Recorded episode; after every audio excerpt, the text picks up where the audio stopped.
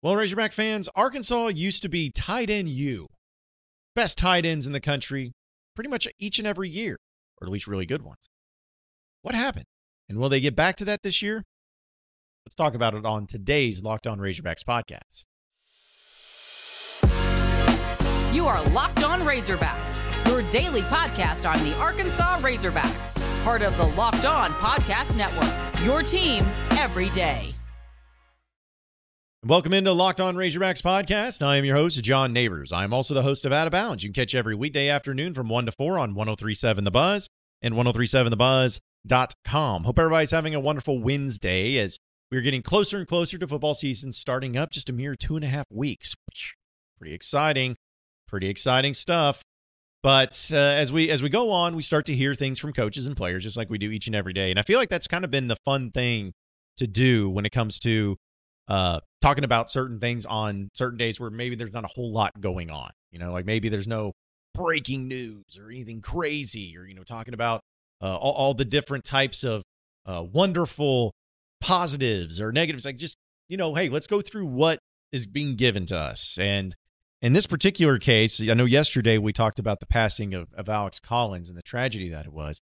Uh, but we're going to kind of go through a couple of the things that we at least got to hear yesterday from tight ends and also a little bit into the offensive line, as we'll discuss uh, kind of in, in both ways today on the podcast. But uh, I wanted to start with the tight ends, because the offensive line has enough to, to talk about, enough to dive into. But the tight end position, I think we can all agree, has been vastly disappointing since Sam Pittman arrived. Now, I'm not blaming Sam Pittman for that necessarily. I know he's the head coach. I think it's just the, the offensive strategy and play calling and scheme that Kendall Briles had didn't necessarily rely on tight ends in that position. But I think what made it so disappointing in the fact that Arkansas really had no great tight end play is the fact that they had great tight end play for 15, 20 years, it seemed like. Um, you know, you had Mackey Award winners. You had two of them with DJ Williams and Hunter Henry. Uh, you had great ones like Chris Gragg, uh, Jeremy Sprinkle, even AJ Derby was was a great guy that's converted to tight end from quarterback and even played in the NFL for a little bit. Uh, you had them. You had Jason Peters, who was a really good tight end and moved to offensive lineman, one of the biggest tight ends you'll ever see, but very athletic. Uh, even like Cheyenne O'Grady was, was really good at the tight end position. I know he had his own issues, but athletically and uh, talent wise, he was as, as good as any of them. And it was just a weird thing to see over the past three seasons no great tight ends. And I'm not trying to downplay anybody, but you know, you had Blake Kern who was all right. He made some plays here and there, but more of a blocking tight end. Uh, they tried to convert Trey Knox into a from a wide receiver into a tight end, which I think he was all right in, in you know he did the best he could in that circumstance. I still felt like uh, the disappointing thing is how many drop passes that he would have at crucial times last season. Uh, but now he's at South Carolina, so I guess we'll see how much he develops there, and maybe he'll uh, become a bona fide tight end. But that was it. Like that's really all that stood out. I know Hudson Henry didn't have the career due to injury and other things that kept him from really blossoming into the highly recruited kid, or at least the, the expectation that was put on him uh, over the past few years. That you just really had nothing, nothing to show for it. And you had some lot of, you had a lot of great players, like and you had a really good offense too. So it's not like the tight end position hindered your offense from being a good offense. Like it was a good offense. You were balanced. You had passing and rushing. Uh, you had wide receivers that had great stats. You had running backs that had great stats. Quarterbacks that had great stats, but just didn't have the tight end. Just did not have the tight end that would equate to having great stats too. And it was a head scratching thing.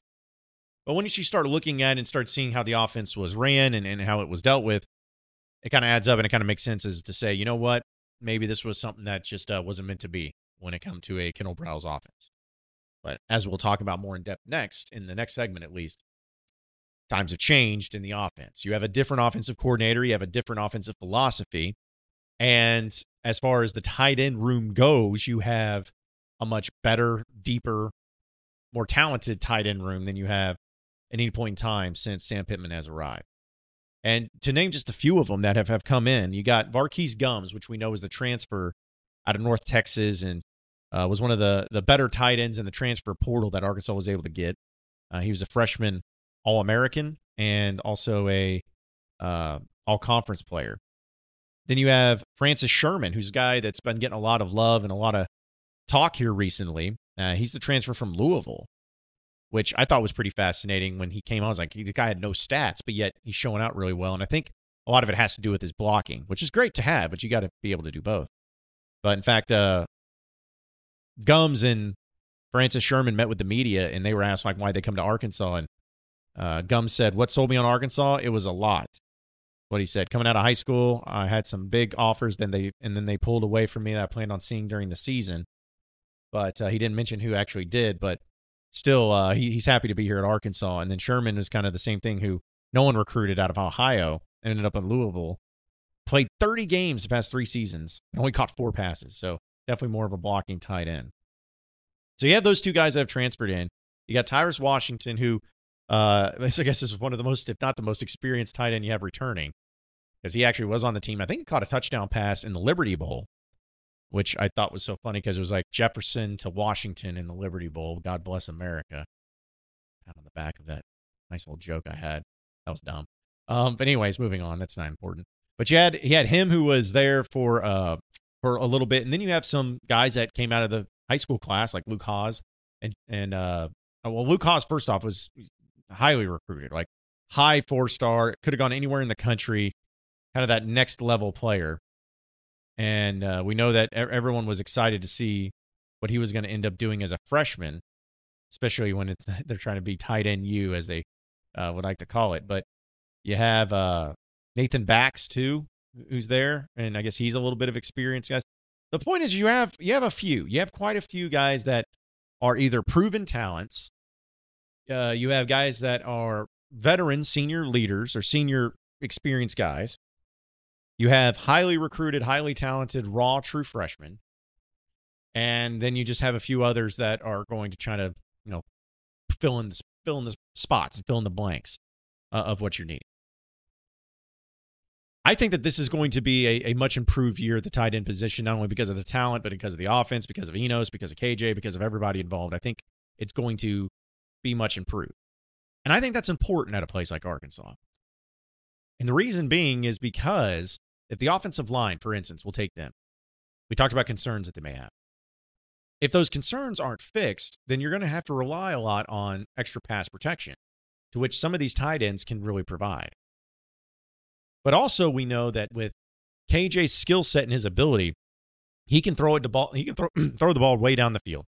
He can do that. He can throw uh, you know, on the run. Like we've seen him do that too. But I feel like one of the biggest things that have been missing from his game that I would really like to see a lot more of is in the middle of the field. You know, getting to the tight ends, getting it to where they just go for if you need, uh, you know, if it's third and four, going out and get five and six yards because they just go out and run around and stop and wait or stop and go get it and maybe you know have the bigger body that can go up and get it. You know, whatever it is, they need to have that, and I think they do have it. And I think that it'll be showcased a lot more this year.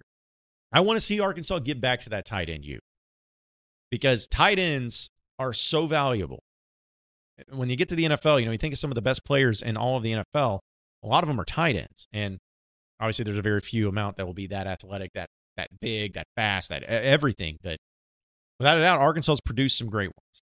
And some of the best seasons, or at least the most successful offenses that they had, a lot of times revolved around the success of who they had at tight end. I mentioned DJ Williams and Chris Gragg, those two guys. Very much involved in the offense under Bobby Petrino. Think about Hunter Henry and AJ Derby and Jeremy Sprinkle. Those guys. Very much so involved in the Dan Enos offense. And those were great offenses that you had. So you got to get back to that point. Now, is it going to happen immediately this year? Like, are these guys going to have or is one of these guys going to be to the level of a Hunter Henry or anybody like that? I'm not going to bank on it. I'm not going to bet on it because those guys are elite players. But if you can just by committee maybe make it work, by committee have a great group who is able to at least provide something to the offense where they're not just blocking and they're not just going out and going for a pass, like balanced, balanced offenses, multiple tight end sets. Can you do those? Are you going to do those? Do you have what you need to do those. That's going to be the key for me. So I want to see what they can do with these tight ends. I want to see what they can do with the tight end position itself in the offense. And if they're able to utilize the tight end too, here's the best part about it is it's going to open up a lot more for the wide receivers on the outside. It's going to open up a lot more for the running backs, and it's going to open up a lot more for KJ Jefferson. Because not only will we have more options to throw to, but if he does have to take off running, if he does have to go do something, you know, hey, run towards that tight end that you have because you know they're going to get the block. You know they're going to be a big body that's going to help you out. So I want to see the tight end get there, and I want to have that position back to where it needs to be. Because let's be honest, folks, that's that's what we're all about. But uh, I got to tell you though, we're, we're really excited about this uh, new sponsor that we have on the Locked On Razorbacks podcast. Listen, uh, for those of you who've been watching my ugly mug here on YouTube, for as long as you have, you can probably say, you know what, John does not have the thickest, fullest hair of all time. Hey, you know what? You're right. It's been a struggle. I've always had this really fine hair my whole life, and it's not been very, uh, very useful at times, and especially when you get older in age, it's thin out a little bit. But we, we, we, we get tired of it. And, and it's, you just it's like, man, why, why can't I have that back? Well, luckily for you, Nutrafol is the number one dermatologist recommended hair growth supplement, clinically shown to improve your hair growth with visible thickness and visible scalp coverage. All right. They have supplements that are used by physicians, and it's formulated, natural, science backed ingredients, and their drug free patented technology provides consistent, reliable results without compromising any sort of other issues with your health. So Here's the best thing about it it works. 84% of men showed improvement in their hair after six months of taking Nutrafol men's hair growth supplements. So take the first step to visibly thicker, healthier hair. For a limited time, Nutrafol is offering our listeners here on Locked On Razorbacks podcast $10 off for your first month subscription and free shipping when you go to Nutrafol.com slash men and you enter in promo code Locked On College. Find out why over 4,000 healthcare professionals recommend Nutrafol for healthier hair. Nutrafol.com slash men. That's spelled N-U-T-R-A-F-O-L dot com slash men and enter in promo code Locked On College. That's Nutrafol.com slash men, promo code Locked On College. You are Locked On Razorbacks, your daily podcast on the Arkansas Razorbacks, part of the Locked On Podcast Network, your team every day. All right, so moving on into the next segment of the Locked On Razorbacks podcast. Um, you know, we got a chance to hear from Cody Kennedy, the offensive line coach, and uh, a few of the offensive linemen. And if you have been following along with what has been a big question that has been asked to the Razorback offensive personnel, has been about the offensive changes. Because as ironically as it is, the defense changed their entire staff except for Deke Adams, and the offense changed zero of their staff except for Dan Enos well, I guess bringing in Morgan Turner as the uh, tight ends coach when Dowell Loggins left, but still very limited amount. But you're talking about changing everybody but the offensive coordinator. Like it's a very, very unique thing. And the biggest question has been is what is the difference between the offensive philosophy or the offensive strategy from one year to the next? How has it been different? What does it look like? Is, is it better? Is it worse? Is it tough to understand? Is it tough to go through? Well, Cody Kennedy was asked about this question, and he was give, gave a, a pretty astounding answer. And in fact, the answer is very similar to what a lot of the players have said who were on the offense last year compared to what it was this year. And what's kind of the biggest difference going from last year to you know a Danny Enos offense as an offense line? I think coach? without giving away um, too many things, a lot. I mean, there there's you know a big change within the run game of tight end utilization. Uh, there's a big change uh, within the multitude of protections we use. Okay.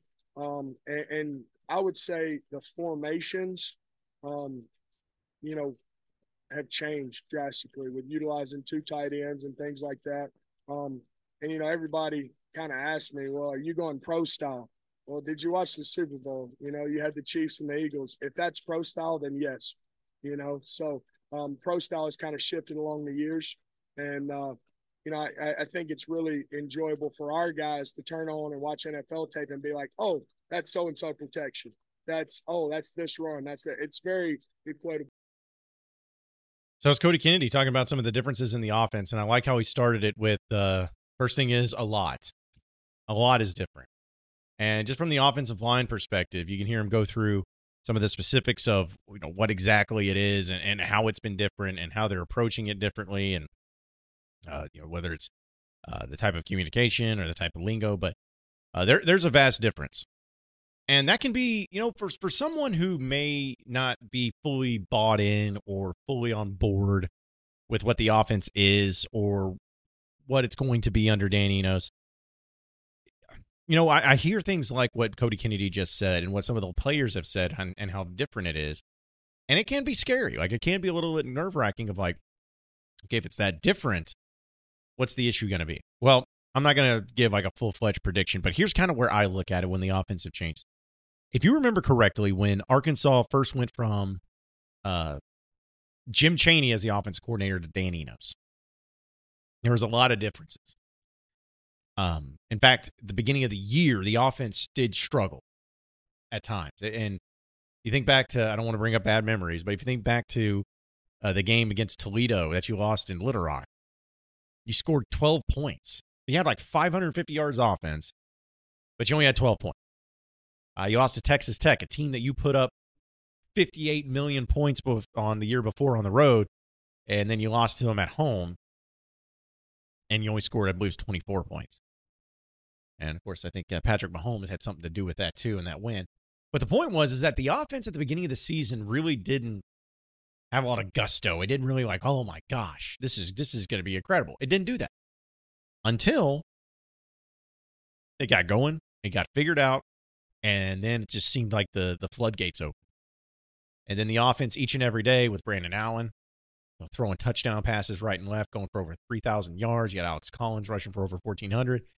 It clicked and it got going. And they put up points on everybody, everybody the rest of the way. And that's one of the biggest reasons why they ended up going five and three in the SEC. You know, the three losses being a close one to A&M in overtime, and you lost on the road to Alabama by, I think, 13 points and made it respectable. And then you lost, of course, to by one point to Mississippi State at home. But the point was that your offense was blowing them up. It was it was just getting after it. And so I think that's what's probably going to be seen this year is you're probably going to have a little bit of a transitional period, whether it's the offensive line or whether it's the wide receivers or the quarterback. It could be to where the first three, possibly four games, little by little, it's getting better, but it's not looking as effective and as efficient as you want but I bet you it's going to click. And luckily for Arkansas, luckily for Arkansas, they have a much easier and more navigable, I think that's a word, schedule in the beginning part. Now, I'm not saying it's a guarantee because you probably said that, we all probably said that about playing freaking Toledo and Texas Tech that year. Like we probably all did. I'm just saying, though, that it's going to be a process and you may have to wait for it a little bit to really get going. And once it does, it's going to be beautiful. But the offensive change is a lot.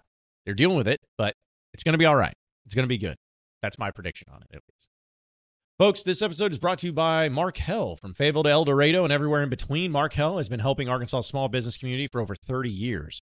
Markel is a special global insurer with a truly people first approach, and to them, insurance is more than just a piece of paper, it's a promise to help people get back on their feet. We spend a third of our lives working, so on the job injuries can be expected. You work hard to build your business, so it's important to make sure that you and your employees have the right insurance coverage. Whether you're new to business or celebrating 25 years, whether you have one employee or a thousand employees, Markel aims to help understand your workers' compensation insurance needs. Find a local independent agent to get a free workers' compensation insurance quote today at markelinsurance.com slash locked on. That's M-A-R-K-E-L insurance.com slash locked on. Markel, insuring America's small businesses since 1930. Insurance carrier coverage, dividends, and services availability may vary by state. Markel is a registered trademark of Markel Group, Incorporated. You are Locked On Razorbacks, daily podcast on the Arkansas Razorbacks, part of the Locked On Podcast Network. Your team every day. All right, so final segment here on the Locked On Razorbacks podcast. Uh, let the record show I love my AD. I, I love Hunter Yurachek. I love him as an athletic director. I think he's done a phenomenal job. And I mean, is he going to be perfect? Is everyone going to love him the same? Probably not. But I feel like if you did a popularity poll in the state of Arkansas, or at least among Razorback fans, of the job that Hunter Yurachek has done as athletic director, chances are it'll be very, very high, like in the 90s, 90 percentile, I believe. Um, but he's done a great job. And I think not only has he done a great job, but he kind of is, I don't even say kind of, he is much more relatable as an athletic director than the previous one. Like he's more relatable to the fan because I believe he is a fan at heart and he's not afraid of anybody. He's not afraid to say things. He's not afraid to say the officials are crap. Not afraid to to say when things are bad and when things are good. Like I think he has a great head on his shoulders and, and understanding uh, not only what will make the university and the athletic department do its best and make the most money, but also understanding what the fans want. And he's done a really good job of that. Well, he did a, an absolutely outstanding job on social media of this. So basically, to kind of give a little background real quick, uh, Hunter Yurachek wrote a special to the Democrat Gazette, and it was posted on wholehogsports.com. And it was just a guest editorial that he wrote, basically saying, save college sports and enact an NIL policy. So what he basically went through is that uh, what a lot of ADs have wanted is that, hey, listen, NIL is great. They're benefiting from the name, image, and likeness. It's accepted as a net positive for the athletes, and it's great. It's got a lot of great things. But the problem is, is that because of California and some of the laws that they're wanting to put in, which we know that they were the ones that started it when it came to the NIL, uh, they're putting the entire system at risk and threatens the viability of every non-revenue generating sport in collegiate sports. This mean, means women's and Olympic sports are facing an existential threat, and the athletes competing in these sports might lose the opportunity to compete and pursue their dreams. Um, basically, what it's saying is that uh, you know in 2021 allowed the state laws to in each individual state to prevail, but unfortunately, the current state of affairs appears to be just the tip of the iceberg, because there's also there are a few states where NIL laws have yet to be enacted, and it's up to the individual institutions to put guidelines in place. And California apparently is trying to do another major change in legislation this year that proposed a revenue sharing model for college athletics that will result in a complete and total upheaval of the system. Where this bill, like, and I wasn't even aware of this until I read it, says this bill that California is trying to put in would require schools to share 50% of the revenue a sport generates with athletes of that sport after subtracting the cost of scholarships. So you're talking about football. So football players would share 50 like the schools would share 50% of their revenue that that sport generates which is um, the massive massive like we're talking about 90% 95% of the school's revenue that comes in because of football that schools would share 50% of that revenue of football with those athletes of football so 50% of the revenue would go to the schools 50% would go to the student athletes of football and football alone. The problem with that is, is as great as it sounds on paper, the problem with it is, is that all those other sports that exist on campus because of football would go away. Arkansas has 19, I think, sports total on campus. There's some campuses that have 30, like Stanford has 30 or whatever. The reason those sports are able to exist and able to have facilities, able to have uh, scholarships, all those things, like everything that they have is because of football. Now, basketball, a lot of places has a lot of revenue coming in, sometimes even baseball. Arkansas is one of the few schools that has all three of sports bringing in revenue. But the point is, football is everything. And so when you do that and you cut it in half, where football players get 50% of the revenue, then that 50% that the school gets, that is going to have to come out of a lot of the other spending that they have on these non revenue generating sports. So, yes, it's a very big deal. And it's very important. And it's very much so that this needs to be enacted. And California does not need to be the one. So, Hunter Yurachek just kind of laid it all out there, which I completely and totally agree with him. I love NIL. I think it's great. But I also think that there needs to be some sort of regulation and policies in it just to be clear. Like there has to be a, a way of saving and helping out all the other sports, non revenue generating sports. Because I'm sorry, as much as I love Razorback football, I don't want to see Arkansas Razorback athletic department have four sports football, basketball, men's and women's, and then baseball. I don't want to see that. I want to see all these other sports exist too. I want to root for them. I want to be a fan of them. I want to see them succeed. Like you, just everything. Even though you may not go to every game and every sporting event, doesn't mean you don't root for them. I want to see that. So, anyways, uh, that gets written. Well, Jay Bilas of ESPN tweets out, finds this article, and then tweets out. And I, I Jay Bilas is a hit or miss guy for me. Like I, I don't mind him at times, but man, he can just some of his takes, like when it comes to the student athletes, especially. I'm like, dude, you got to relax. Like it doesn't. Like he, he, let me just read the tweet. He sees the article and he says, the latest doomsday prediction. They said the same thing about food and stipends and any other athlete benefits. Of course, we need no guardrails for salaries and staff size and facilities or anything else. Only the athletes must be limited. Nonsense. Dude, like, what are you saying? What are you saying right now? Yes, the athletes need to be limited in the regards of taking away from all the other student athletes. Like you cannot have like you can you do you want it I'm gonna ask Jay Bilas this. Like, do you want it to be to where the schools only have two or three sports on campus and you just tell all the you know Olympic sports or a lot of the women's sports to just, you know, hey, sorry, screw off. Like, do you I, you do want to do that? That's what it sounds like when you're having that take, because that's what it would lead to if this bill got passed in California. That would be a problem. So anyway, Jay Bilas t- just tweets that out, and then you know people are like Sam was like, isn't isn't the NIL supposed to be out of athletic budgets, outside of athletic budgets, and uh, some people are are talking about you know other things too, but like it's like it just feels like it's they're really trying to make it so much more than what it needs to be. But either way, uh, Hunter Yurachek sees that and he quote tweets it and says, at my personal expense, I'm inviting Jay Bilas to spend a day with me in Fayetteville. Full transparency on our revenues and expenses for Arkansas Razorbacks. If you were going to make a seven figure salary covering college athletics, you should probably be educated on college athletics. Man, as soon as I read that, I was like, man, hit that John Cena music. No. Because I was like, wow.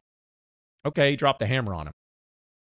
Jay Bilas responded and said, I've been there and loved it. What a fabulous place. I didn't sense poverty nor the end of college sports around the corner.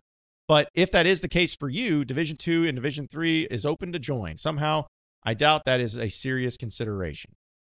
I think he missed the entire point.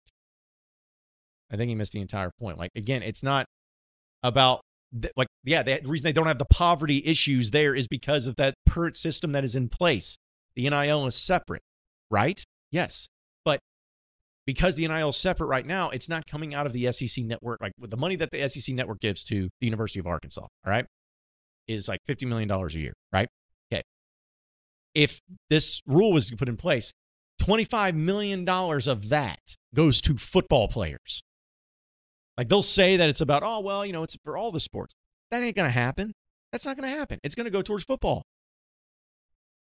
And all the, like all the tickets, all the, all the things, it's just football, football, football, football. So that's the issue. That's what we're talking about here. Anyways, I went on a tangent. I just love the fact that Hunter Yurachek went at him.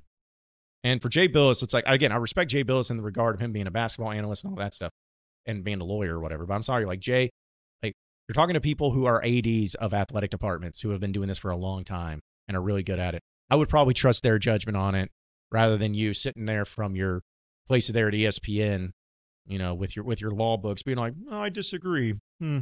You know, like no, just I trust the people that are in business and talk it out. Maybe it come come to Fayetteville, see what it's like. I'm sure Hunter Yurachek would glad you like to educate you on it because I feel like you'd probably do a really good job of it too, there, Jay. Appreciate everybody listening in the Locked On Razorbacks podcast. Be sure to like and subscribe to the podcast on iTunes or on Google Play. You can also get after me on Twitter at BuzzJohnNabors for any questions, comments, concerns that you may have. We'll keep it going from there. Same podcast time, same podcast channel tomorrow afternoon. Have a great day, everybody. We'll see you then.